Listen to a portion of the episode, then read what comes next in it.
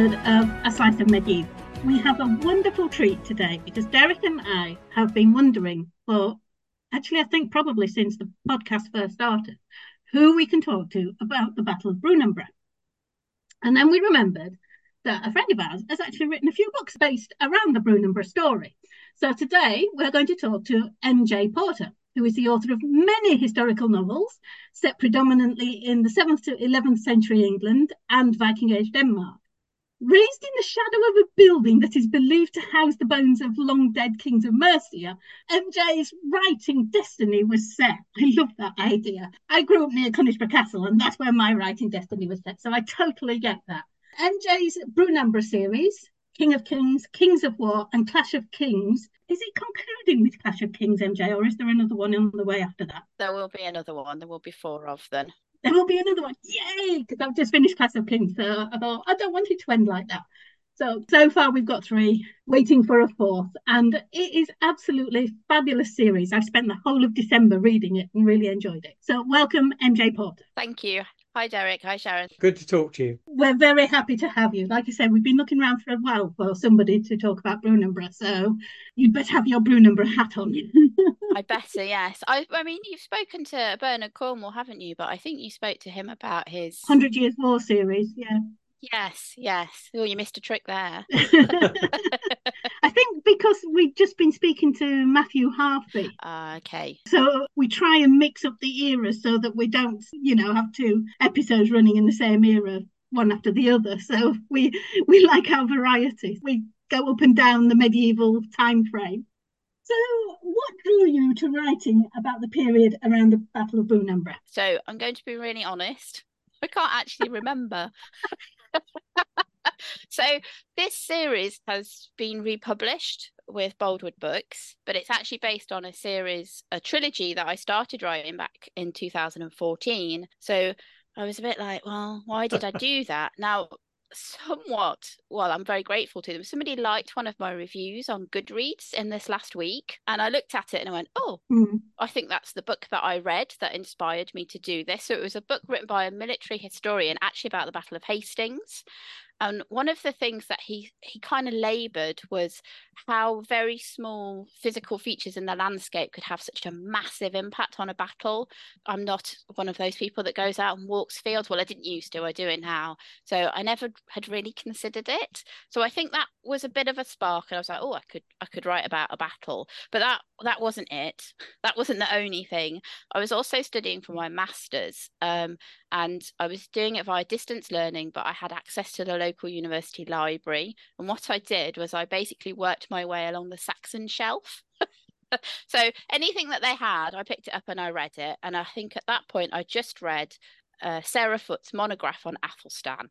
So that inspired me. But also, and I hope I'm remembering this right, it was about the time that we had the last vote for Scottish independence going on. And it again, it made me really consider the fact that actually Great Britain, United Kingdom, it's not been united Mm. for as long as people kind of seem to Yeah. think. We we used to have Wales, we used to have England, we used to have Scotland, but obviously there was also the smaller kingdoms before that. And I just think that all of these things sort of combined.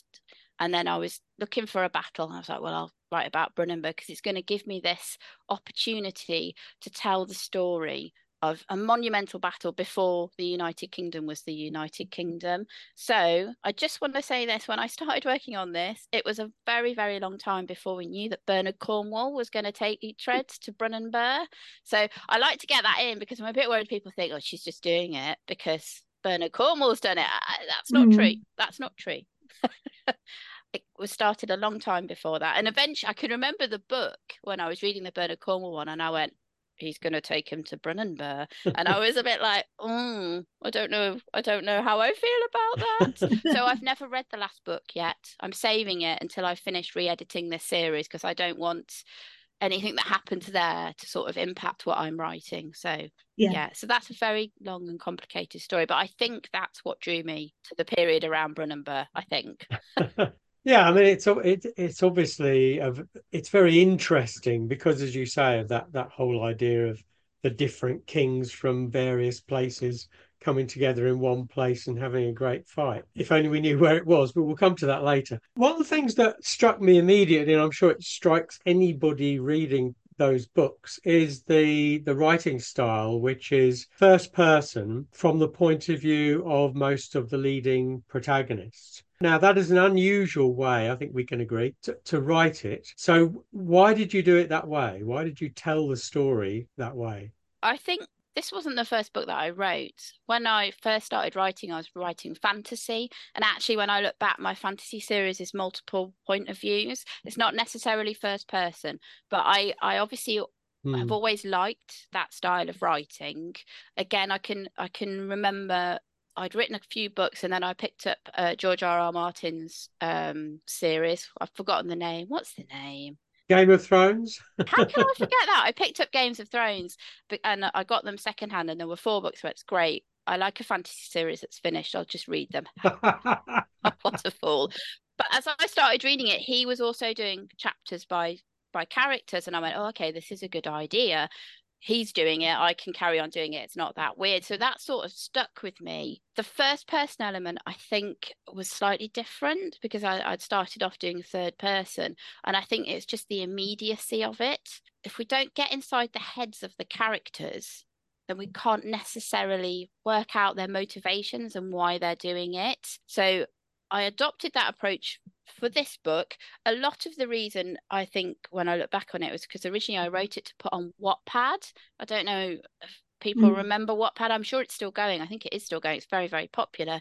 And the idea was that you shared a chapter a week. So there were short, sharp chapters that I wrote specifically to put on there. It's had so many edits since then, but that was where the process started.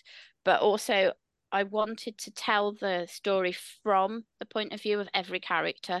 Now, a lot of authors adopt this third person narrative, and it's often not a historical character, and they take them to the battle and they let them see things that are, are, are playing out. But obviously, I couldn't really do that with Brunanburh because how how was this character to know what's going on in the Scots camp, and how's this character to know what's going on with Olaf Gothrason and things like that? So I I wanted to tell the story from the main point of views. I wanted to give them a voice because people don't know who a lot of these people are. And whilst my expertise lies in England, I wanted to make sure that the the, mm. the Welsh and the Scottish and the Irish and the Norse they all had their little bit as well. So it, there's quite a lot of complicated reasons into it. I probably just picked up a pen and started doing it, but with the benefit of hindsight, I can say probably what my motivations were for it. I think it would probably have been easier to offer it in a different way but I liked giving my characters voices and I've I've been looking back at some of the favorite quotes as well mm. for the characters and I actually I, I really like them I like the things that they say to explain their actions and things like that so yes not a normal way of doing it but I don't know how else you would have done it. Not to get everybody's view in it. Exactly, yes. Yeah. I think it works because it does give you that insight, for example, into characters like Athelstan's stepmother. Yes. Mm. Which you wouldn't, it's a dimension you wouldn't get probably at all, or very little of. Yes. So things like that I think are really, really good. She ended up being in it because when I went back to edit it, I realised that I'd made I made Edmund too old. So I had written I had written this beautiful scene, mm. beautiful scene with Edmund, and he's there and he's witnessing the Treaty of Eamont being signed between Constantine of the Scots and Owen of Strathclyde and Athelstan and Howell of the Welsh. And then I went, yeah, but he would have been about two. yeah. He couldn't be there. So that scene, unfortunately, taken out.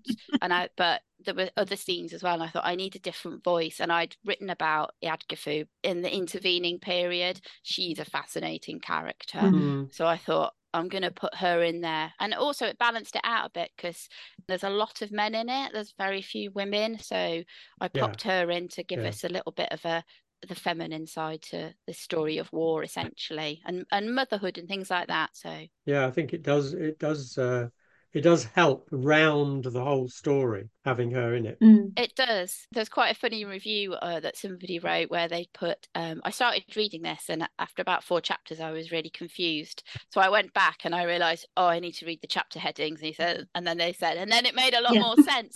But I can, I've I've done that before. You pick up a book, you just start reading, and then you mm. go, uh, wait a minute. yeah, I was a little worried at first when I saw that it was a different person for each chapter because I thought, how am I going to remember who's talking at any particular time? But actually, um, it took me about two chapters, and it was like, oh, this is so easy to follow. I don't know how you actually managed to do it, but you always knew who was talking, hmm which character was narrating that chapter. You just knew. Yes.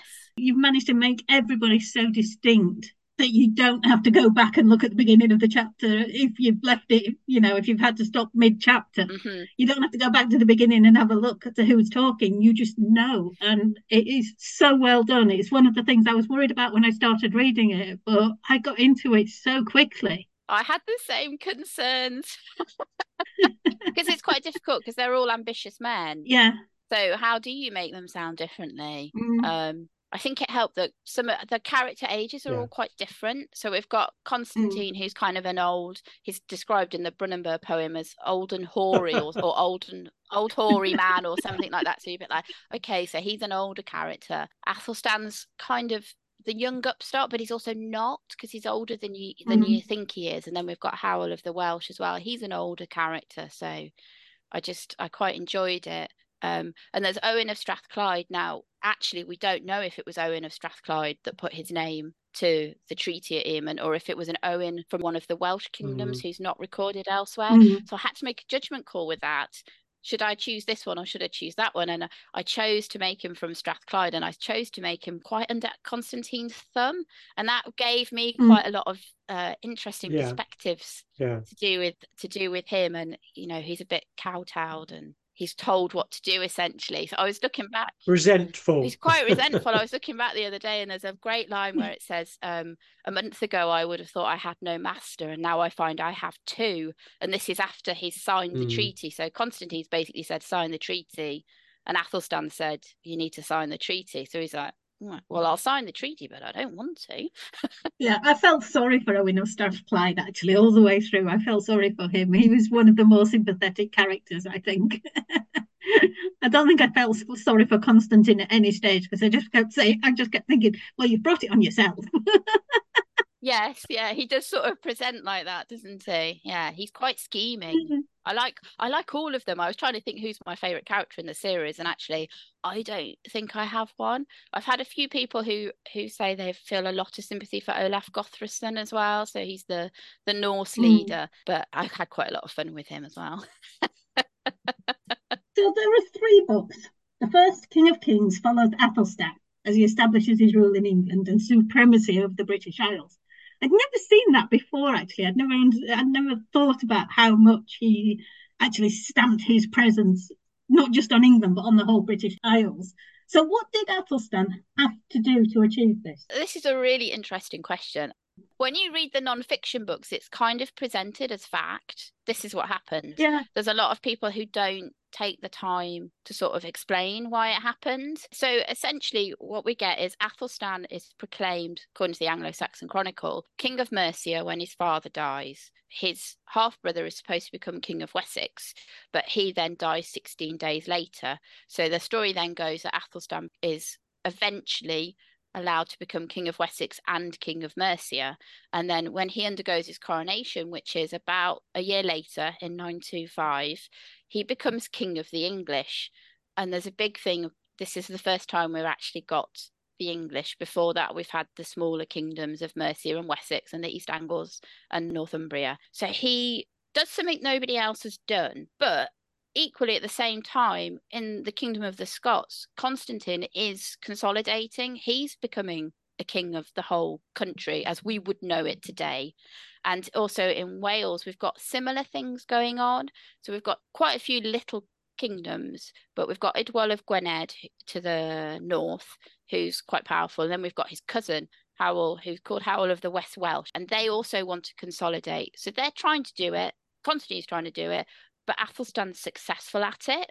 And not only is he successful at it, but he becomes very renowned. He's incredibly uh, influential. He's got people coming to his court. Apparently, it was very metropolitan. His half sisters marry into East and West Francia, and also into a couple of noble families over there. So there's something about England at this time that makes it better, as it were, than everywhere else. and I think it is the cohesive force. Whatever he has got, whatever he's done, he's brought together these people. Now, a lot of people would say he was the king of Wessex and he's a Wessex. He's from the house of Wessex. But there is this belief that he was raised in Mercia and he was raised there and by his aunt, Lady Athelflaed, although David Dumville, very uh, eminent historian, says we've only got William of Malmesbury that tells us this, so it could all be utter rubbish and it might not have happened. Mm-hmm. But if that is what happened, if Athelstan was beloved in Mercia and then he went to Wessex, he's kind of uniting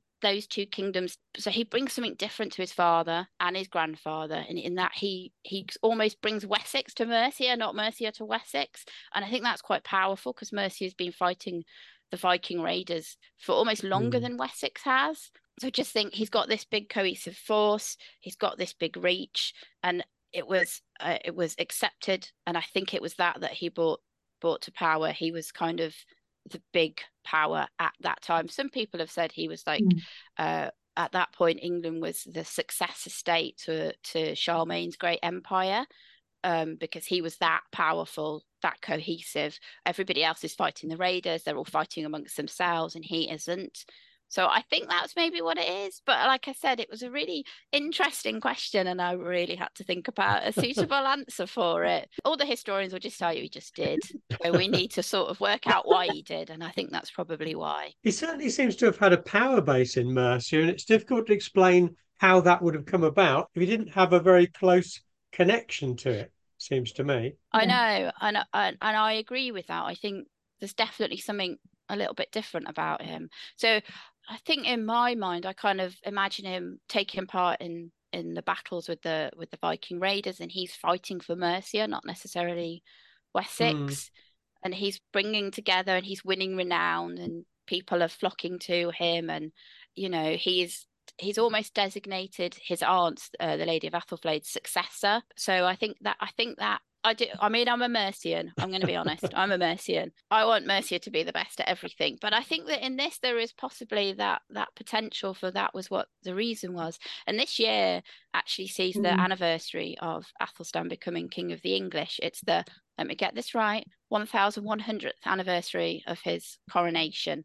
Um, so I think that people are looking at him, and I know that Michael Wood is going to be doing a talk about Athelstan. Mm and he's going to be talking about whether it was him as King of Mercia that was the sort of defining moment for him.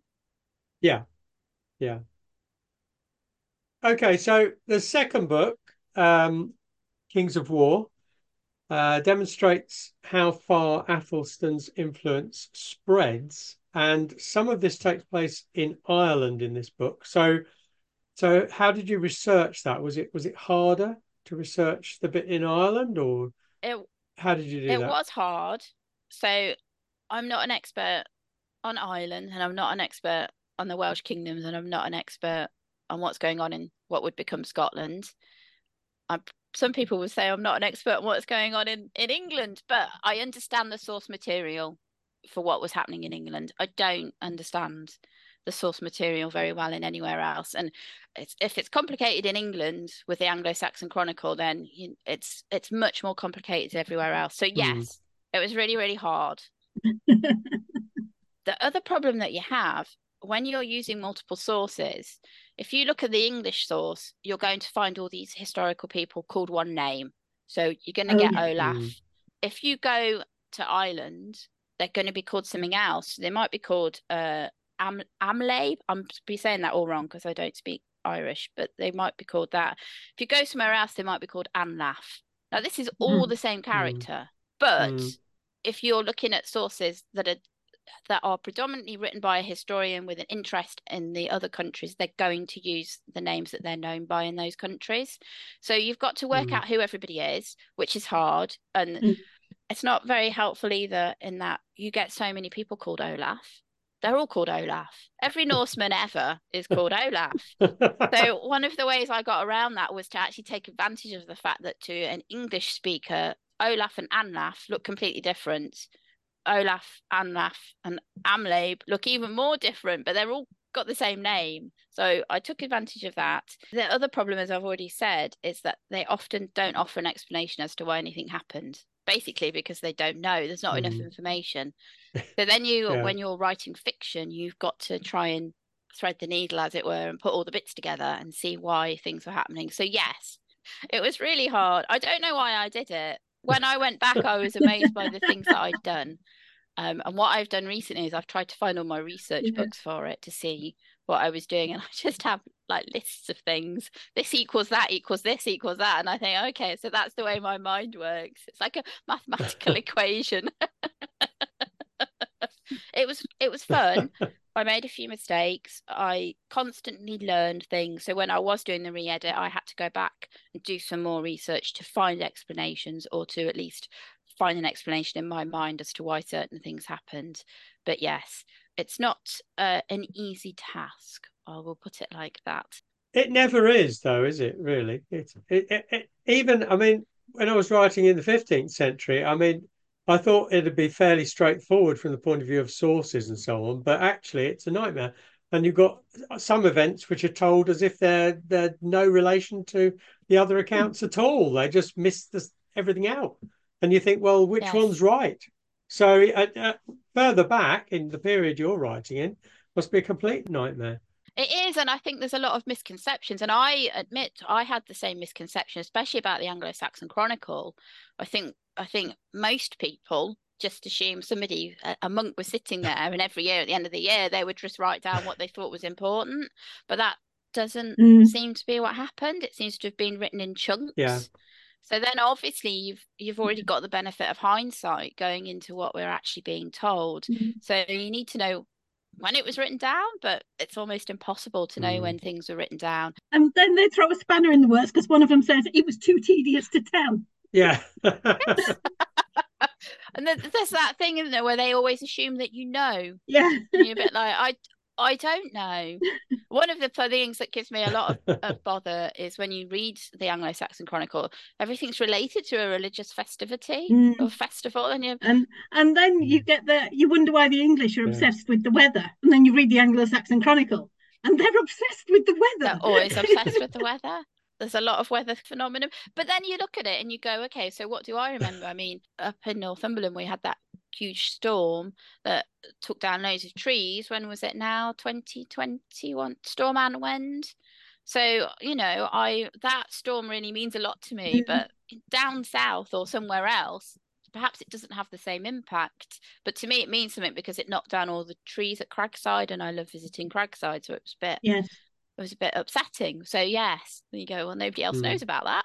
Well, the weather's a marker, isn't it? As you say, for for various people. Yeah. Oh, that was the time when it was really, really cold and there was ice, the river froze, whatever.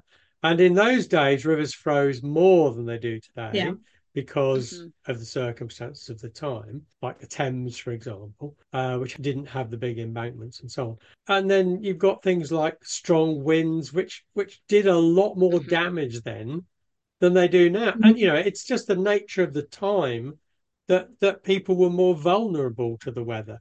Drought, crops failed. You know, it, it's all about that, isn't it? That's that's the the seed of life. It's all yeah. about yes the basics of life. Yeah, it was much more significant in their life, the weather. Yeah. I mean, I remember yeah. in the 70s when we used to have, we couldn't have roast potatoes at a certain time of the year. It had to be boiled potatoes because these kind of potatoes didn't roast well. You had cauliflower in winter because you didn't get it in summer. And you only had lettuce at certain times of the year. We have everything all year round now. There's no restrictions on what vegetables you eat. This is live oral history, folks. you heard it from Sharon Bennett Connolly. Only 40 years ago, you had seasonal vegetables. They yes. didn't have freezers, you know, they just dug a hole in the ground if they wanted to keep things cold. So they were living hand to mouth. They didn't have potatoes at all. No, no roast potatoes, no chips. It must have been a nightmare. I know. How did they cope with it? And in, in fact, I mean, especially at the moment with with everything that's going on with the weather, you could look at it and say we've almost lost sight of yes. the impact that the weather has. Mm. We've sort of yeah. think that we should be able to defeat it, and sometimes I think that we that's kind of wrong. We need to accept the impact that the weather has on things, Yeah. be more accepting of it than we perhaps are. I've been thinking that quite recently. Well, I've had to accept it because I can't get into Gainsborough at the minute because the road's flooded. so I just I wonder if my shopping delivery, my supermarket delivery will arrive tomorrow. 21st century problems. The rubber's flooded. Can my delivery come? Write that down in a chronicle. Anyway, back to the podcast. Olaf Scabbyhead. I could not read his name without laughing, bless him. Poor Olaf Scabbyhead. I've got this horrible image of poor Olaf Scabbyhead. Olaf Scabby Head. And um, Yeah. I know what question you're going to ask me, and I don't know why. I don't know why. But going back to my uh, my earlier thing, I wonder if it's because they were all called Olaf. Is it the only way that they could differentiate them? Uh, you know, Olaf Scabbyhead, Olaf not Scabbyhead, son of Olaf Scabbyhead. I found his name in um, Clare Downham's book on the Norse at the time, and when I came across it, I went, "Oh, that's such a good name." So she she she'd given the the Irish of it, which is got I can't say it. Starts with a C, which I could have used, but I went, "Nah, I'm going to use Scabby Head. I'm going to go with what what he what what the translation would be because it does frame such an amazing picture Mm. of what he might have been like." I think now that you've said that, I should have spent more time maybe having him like pick it or something, but I didn't. Now I'm a bit gutted that I've only just thought about that. Might be a bit off putting. Vikings had such graphic names. Ivar the Boneless is the one that springs to mind. Because it's like, why? Boneless how? Yes, and it gives the fiction writer such a heartache because you've got to think of why. So I've written about S- Svein Forkbeard. Why was it called that? Was it just beautifully done? So it, that's what it looked like. They didn't. They didn't have forks, did they? Did they? so then you then you're left scrabbling around. Go well. There must be a reason why he's got this name. So you know I'll have to come up with a reason for it. Imagine Olaf Scabbyhead he'll going, I'm six foot two tall and it's my head you're, you're naming me after just because I've got one scab. Very devastated that I didn't have him picking his scabs all the time, but it is a fabulous name. Yeah. anyway, moving away from characters that are scabby, throughout the series, you, you've you've referred to or you've included Elfwin, the daughter of uh, Athelflaed, Lady of the Mercians, and and this is someone that that, as far as I'm aware, in historical terms, we're not entirely certain of her fate. So, why did you include her in the story, and how did you present her? Okay, so um, Elfwin, the, the daughter of Athelflaed, is one of the another characters that I've written about. So I was quite intrigued by her because the story, the historical record will tell you that she succeeded her mother as the Lady of the Mercians, and then a year later or six months later, there's a bit of a problem with the dating. Her uncle, Edward the Elder, who's Athelstan's father, marches into Mercia and takes her away essentially, and and that's kind of the last that we hear of her which is a bit of a shame because it's quite an, a monumental thing for a woman to be succeeded by another woman. However, there has been some research done, and it's really, really tentative. There's a possibility that she didn't become a nun, which is what is quite often accepted, or she wasn't murdered, which is less accepted, but is a possibility. And that is that she actually married a very powerful alderman. And this alderman, uh, who is known as Athelstan the Half King, which is great because he's called Athelstan. So we've got Athelstan and Athelstan. I purposely mentioned it, and when it came back to me, my editor, because I've put a line that said it's very confusing for everybody but us, and my editor put a little note in that said this sounds like the author's Mm. voice, and I'm it is the author's voice, but I think it's it's me accepting to my audience that it is confusing. It's a bit of an apology. I noticed that. You do mention that. I think, is it Constantine who says too many, Ath- another Athelstan? Yes, another Athelstan, and there's another Athelstan as well. Yeah. when I'm editing book four, I've just come across another Athelstan, and I thought, oh no, there's more Athelstans than I can I can do anything with. So there's this this possibility that she married this very very powerful uh, alderman, and this is what I've explored Mm. through telling her story.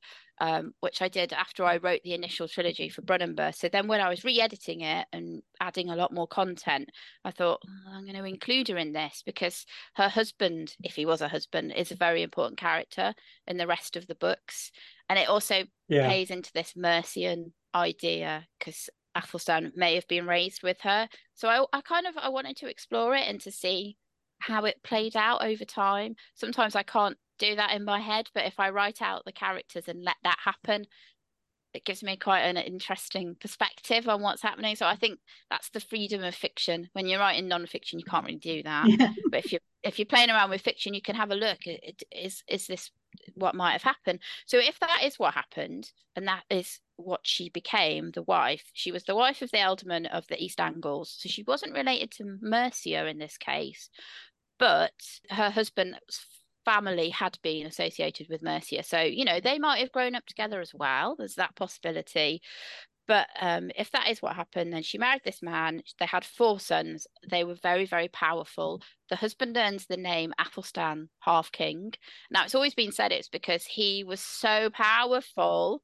He was so powerful, he was half a king. What if that's not what it was? What if it's because he was married into the royal family? He was married to the king's cousin. It's that Athelstan. yeah. It, it could be that he was just very short, sort of hobbit sized. Yes, yeah. I didn't realize it was that Athelstan. Oh wow! So yeah, so you just had, I just had a full circle moment because I've, I've mentioned Athelstan Half King before, and so ah. Oh, okay. So we've got a scabby head and a half king. So I, I've explored this idea. So what what I've done in the stories about uh, Elfwin is I've I've retold the story of what might have happened in Mercia after the death of her mother, and then I do have her. There's no spoilers here. I do have her shipped off by her uncle, and she goes into captivity. And I hopefully no spoilers again. At the end of the book, Athelstan comes and rescues her and takes her away, and they become friends, and she helps him become mm. king. So this is in the, mm. the other books, not the yeah. the Brunanburh series. So I wanted to maintain that consistency because I've written quite a lot of books that are all set in the same time mm. period now. Yeah. So I've I've got two things. I have to try and get historical fact correct, but I'll argue about any fact at this period because I don't think there really are any. But I also have to get my sort of creation of what's going on correct. So I mm. I bring her in. She's not a massive character in this series, but she's there. So she's sort of bolstering the the royal family and Athelstan in particular. Yeah. So yeah, I had quite a lot of fun with her. Especially in that first book, is he he does mention her a couple of yes. times and that he's got her yes. support. And it does make sense that she'd be married into East Anglia rather than Mercia, because if she was in Mercia, unscrupulous Ealdorman mm. could have used her against Athelstan. They could have done, yes. And there's also a, a, sort of another to explore as well. So Athelstan marries some of his half sisters into different monarchies. So his natural sister, there's mm. a possibility mm. they were twins, marries the King of York, Sihtric. And obviously, his half sisters marry into East and West Francia and into some noble families. So, what about if he did marry his cousin into the mm. kingdom mm. of the East Angles, that would have also bought mm.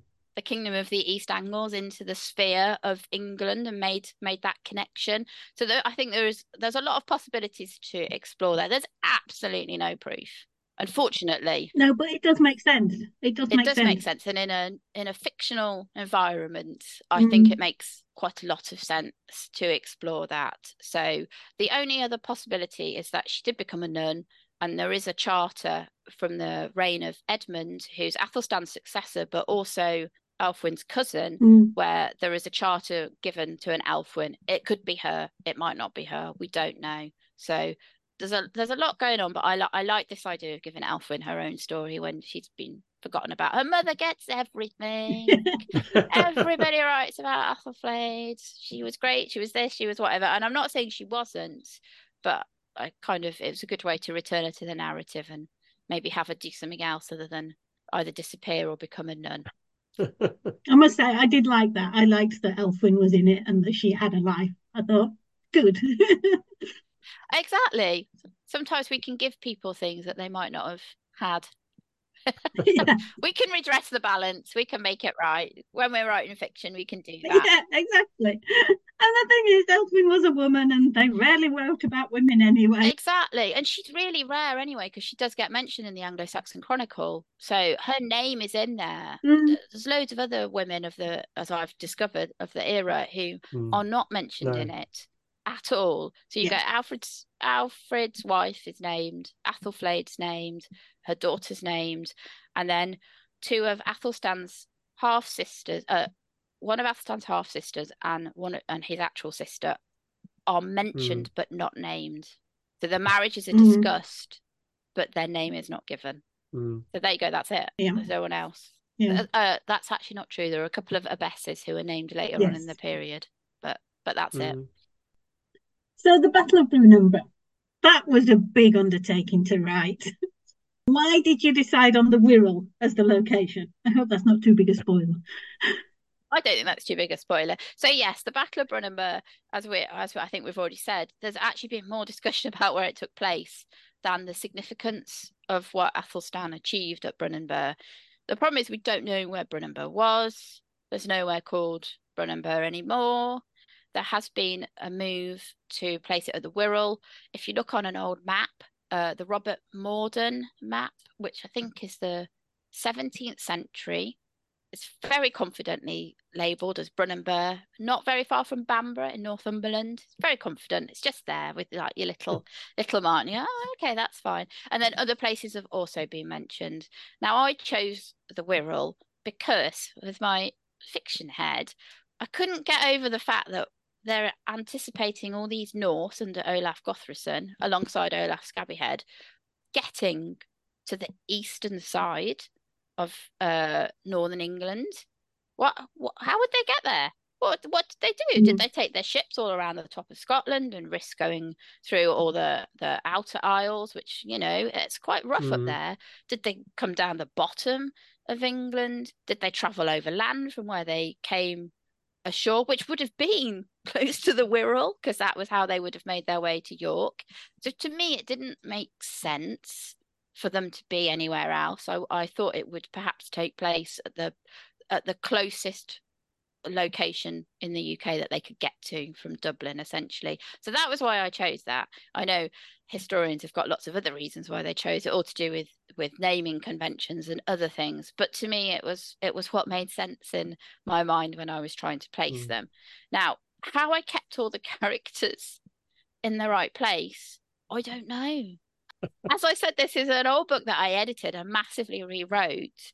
But as I was reading it, it was like it'd been written by a different person. I couldn't, I've written so many books, I couldn't remember all the details. There are two scenes when I was editing that completely threw me. I had forgotten that was how I had written the battle. I don't, I slightly spoilery. There's one of them where you're a bit concerned about who's just been killed. You're a bit like, Mm. uh, uh, wait a minute, that's not what happened. And then there was another bit where I got to it and I went, Athelstan's not there. He's not in the in the thrust of the battle line. He's not fighting everybody.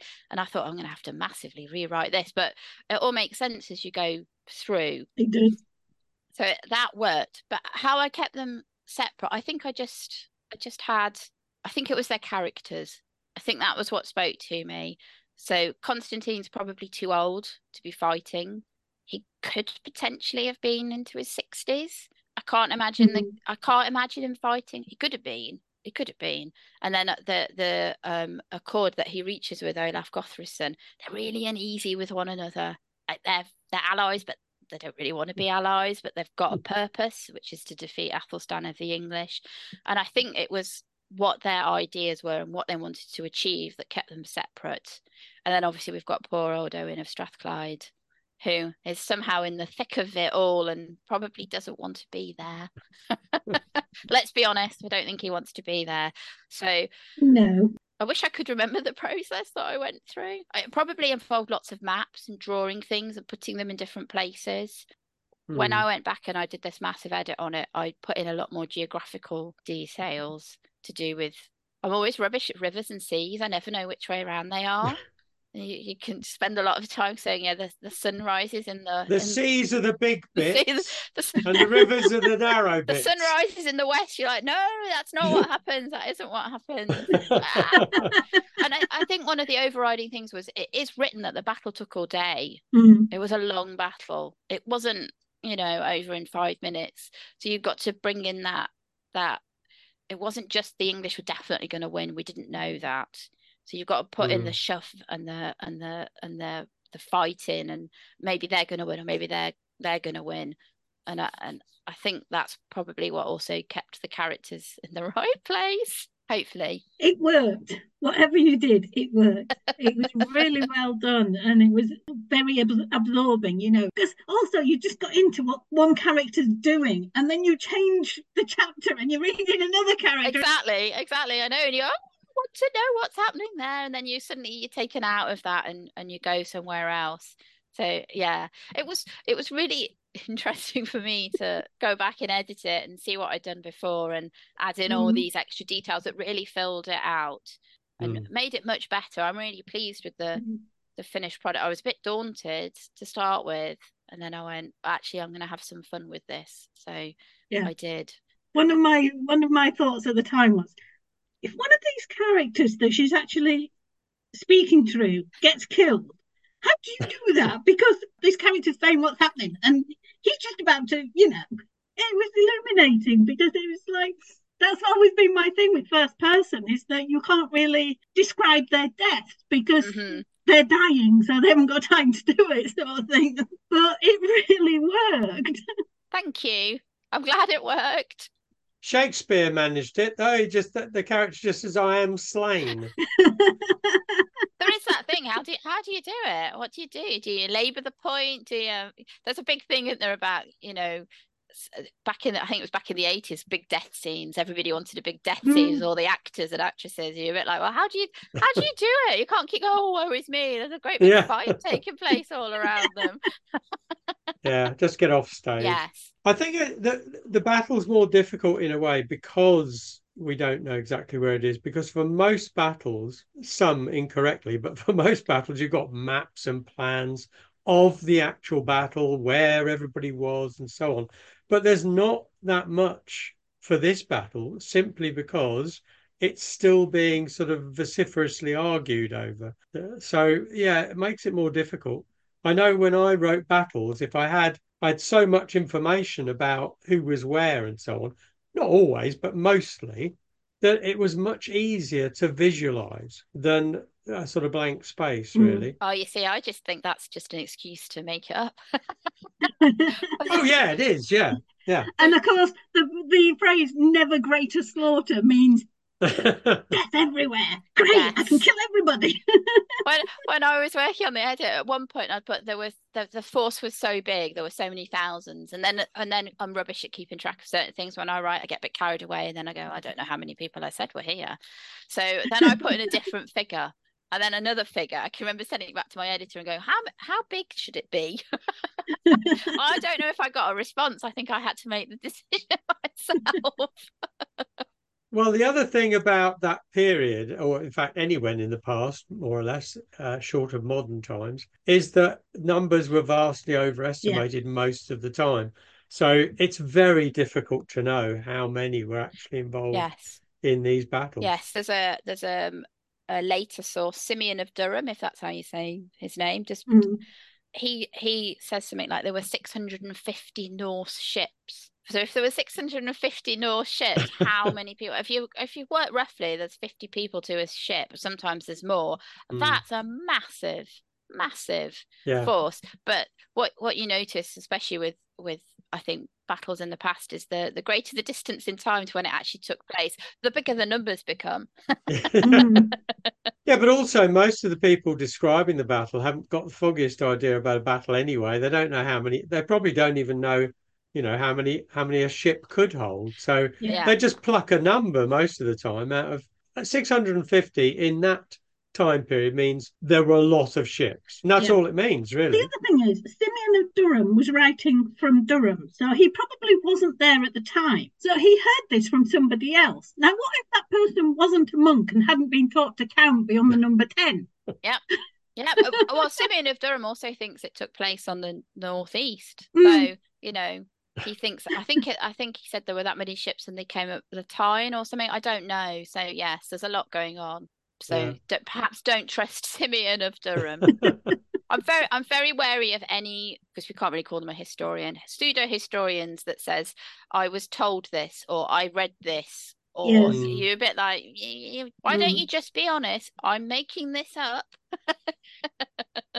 Yeah. Um, and you also have to be careful of the primary sources. They're called primary sources, but like William of Malmesbury was writing in the 12th century. So how's he a primary source for the 9th and 10th centuries? Yes.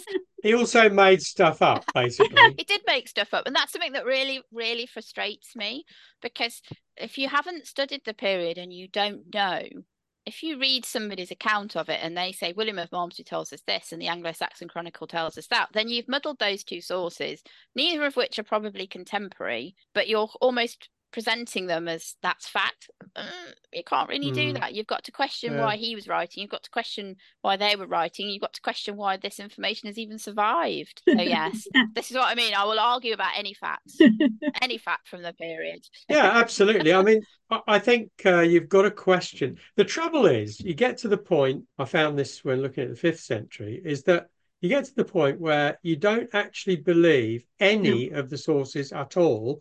Uh, but then if you say, well, I'm just to ignore them all, you've got nothing, nothing at I all. know. So, you know, it's you have to Yeah. make a judgment, don't do, you? Do, you do. And then you have to throw in the bias as well and say, why did they say there were 650 ships? Yeah. Exactly. Yeah. Why why are they telling us this? What what purpose is it? Are they just are they just basically a fiction writer and they're just having a bit of fun and they want to make sure that people read about this or are they sort of trying to prove a point somewhere down the line? Trying to make it look like a greater victory than it was, when in the end it was actually just two blokes having a fisticuffs fight. Yeah. so that's the Battle of Brunanburh, actually. It's two blokes going, It's your fault. No, it isn't. It's your fault. I think there were at least five blokes. There were quite a few there. and the woman there? at the side going, It Yeah. started it. Exactly, yeah. Hand, handbags at dawn and all that. But yes, I don't I don't know. Yes, you do end up not trusting anything. The, Mm. So the advantage of being a fiction writer is you can pick and choose what you decide to Yeah. use as you're not trusting it, but you know what you weave your narrative around. Yeah, yeah.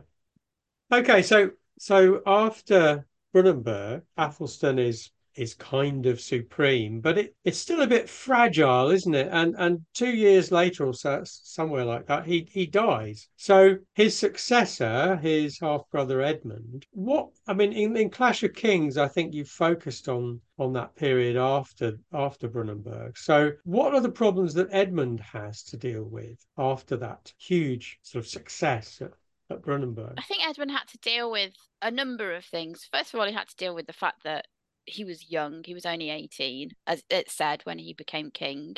He had to contend with his brother's reputation, which I imagine was massive. Mm. And he was Mm. left with all the, the the aftermath. You know, Athelstan won at Brunanburh, but you know, what about the people that lost? They're not going to leave that. They're not going to say that's it. It's not as if history stopped at Brunanburh and since Brunanburh, Athelstan's king of the English, the Norse are happy in Dublin, Constantine of the Scots is happy in his kingdom. That that's not what's going to happen. They're all going to push and shove and test it. Mm.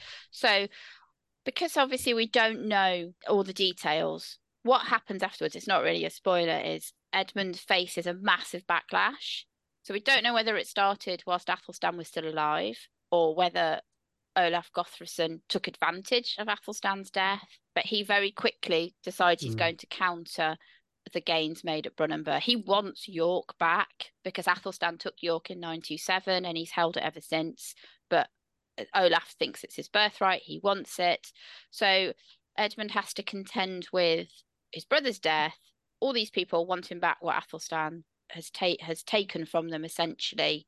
And he's got to do it at a time well in the book I make it very immediate and it's winter because Athelstan dies in October. So everything sort of seems to tumble not Edmund's way. And I think the best way you can describe it is Athelstan starts reigning in 924 and he dies in 939. So he's got 15 years to accomplish what he accomplished at Brunanburh. Edmund No. doesn't have that time he's got to try and hold on to what his brother gained whilst fighting against all these people that want it back as well. So he's young, he's Hmm. untried. Athelstan has had his hand in so many pies. He's in East Francia, he's in West Francia. There is a belief that his fleet might have been sent to assist his nephew, who was Louis IV of uh, the West Franks. They're having a fight with the East Franks. His sister's married, his half sister's married into West Francia, his other half sister's married into East Francia. There's a big family thing. He's got cousins who are living in um, Flanders. Yeah. It is Flanders, isn't Yeah, it it? Flanders. Is it Flanders? yeah, it was Flanders. Thank you. I suddenly went, was it Brittany? No, it wasn't Brittany. It is in Flanders. So there's like the whole family argument going on over there, and yet Edmund is faced with with Olaf Gothson. I don't think I'd want to face Olaf Gothfridsson on the on the on the path to Mm. vengeance. I think that it would be it would be too much. So I sort of look at it as everything that Athelstan's accomplished, Edmund then has to do again. So the problems are monumental. Mm. That I think the only thing he's got going for him is nobody says actually you shouldn't be king. Yeah. There's no disagreement in England as to who the successor is going to be. And that is kind of, you've got to say that that's one of the good things about Athelstan. He may not have expected to die. It may have been unexpected. We don't know why he died, which annoyed me because I then had to come up with a whole scene as to why he died. Was he wounded at Brunanburh? Was there something else? So I had to sort of cobble together what happened as to why he died. But Edmund does become king and he's got the support of Athelstan the Ealdorman already, who may or may not have been married to his cousin. You see what, see what I mean? See what I'm doing? But yeah, so Athelstan's a big, big blaze of glory, and then I feel really sorry for poor Edmund. It's interesting when you say we don't know why Athelstan died. If you're a historian, you can just say we don't know why he died. But often, often people say, well, it's all right for fiction writers; they can make stuff up. But the thing is, you have to make something up. You can't just leave it.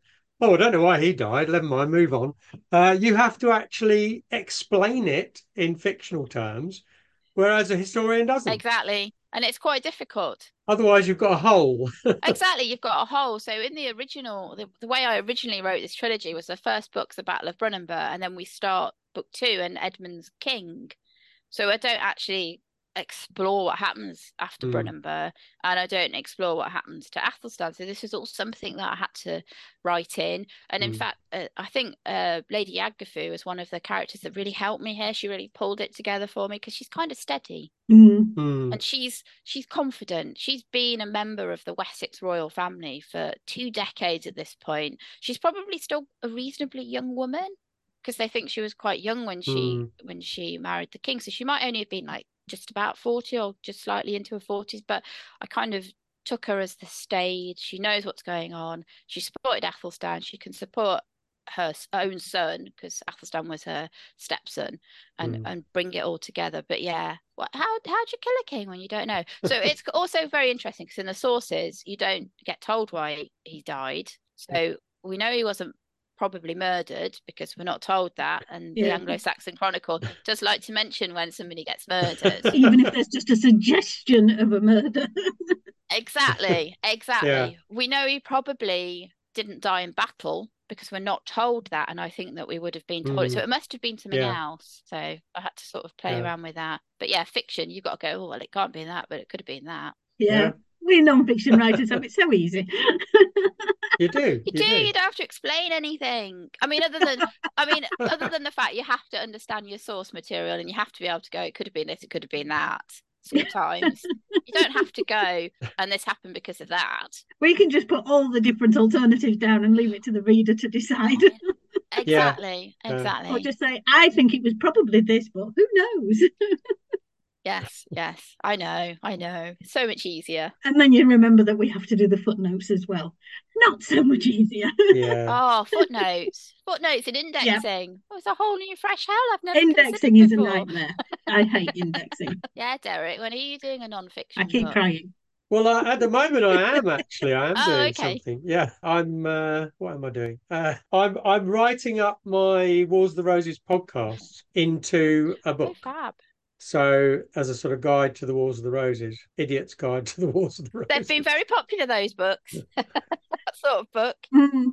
Yeah, yeah, I don't know. I, I, I'm doing that at the moment. I'm not sure what I'm going to do with it, but We're going to make him index it first, and then we'll see what he does. yeah. I mean, the thing is, indexing is so hard, but it's essential. But it's just, and especially when you've got, it's really hard when you've got like when I did um Defenders of the Norman Crown, I had different men named William de Warenne. Oh, and, you, and then you have to put like a little Yeah. explanation as well, and you're a bit like, right, so what what should this person be most known for? Because I've got a lot of characters who are called. I've got a lot of Athelflaeds. Mm. That was really popular name. Yeah. You know, you've got to try and make it as clear as possible for your reader as Mm. well as for you. Yeah, exactly. Well, I've just done Women of the Anarchy, which is out um, January 15, and there are so many Matildas. I could just have done an index just of Matildas and just left everybody else out. Nobody would have been bothered about anybody else, except maybe Stephen. So, MJ, what's next? Clash of Kings is out now by the time this broadcast goes out. What's coming next? Okay. My problem is never finding a next project. so I'm currently editing the final book in the series, which doesn't have a name yet. I've got an idea what I want to call it, but it might get changed. So I'm not going to mention it in the hope that maybe it won't get changed and I can take take responsibility for it. I'm also writing another book in the Last King series, which has got so many different names, but I tend to call it the Last King series, but officially it's called the Mercian Ninth Century. Um, so they're my sweary fighty books, uh, featuring Mhm. Coelwulf II, who I've discovered should be called Cholwolf apparently, but that doesn't work for me. So he's Cole Wolf, And then my other character, Icel, who some people called Ickle, some people call him Ickle, but he's a Mm. big butch warrior. So I call him Icel. I've just yesterday started work on the next book in that series as well. I might do another non-fiction book. I haven't decided yet. I've got two ideas I'd like to look at, and I'm going to see if either of them sticks. So, after Clash of Kings, it's your non-fiction book that comes out next, isn't it? That's right. Yes, yes. Hopefully, it'll be out at the end of January. It's been a, a really interesting process working on a non-fiction book. It's very, very different to writing fiction. That's about Mercian women, isn't it? It's about the women of Saxon Oh, England in the 10th century. So it's more, to be honest, it's a little bit more Wessex based because it's about the royal family. But there is a chapter called Mercian Wives. So that's when we get all our Mercians. so that that's good. We've got Mercian Wives, English Wives, the Continental Connection, and a, a few other little. There's a lot of uh, religious women as well. So Edward the Elder had at least three sons and possibly, let me get this right, nine daughters. So he had eight or nine daughters. So we don't actually know for sure how many he had. I wonder if he did. Some of them have got very confusing names, like I've spoken about Lady Yadgafu. Well, one of the daughters is also called Yadgafu. So Mm. that's quite difficult. Get your Adgafus in order. So yes, that's the next one that's coming out. Then I've got a new Coelwulf. Then I've got another Icel. I purposely sat down in December and I went, I, I want 2024 to be much calmer because 2023 has been manic, absolutely manic. I've just I've been doing things all over the place. And then I, I sort of had a look and I went, oh, well, I've already got like four books slated for release next year. So how's that taking it easier? But I suppose what I'm thinking is for 2025, because that's when many of the books that I'm working on this year will come out.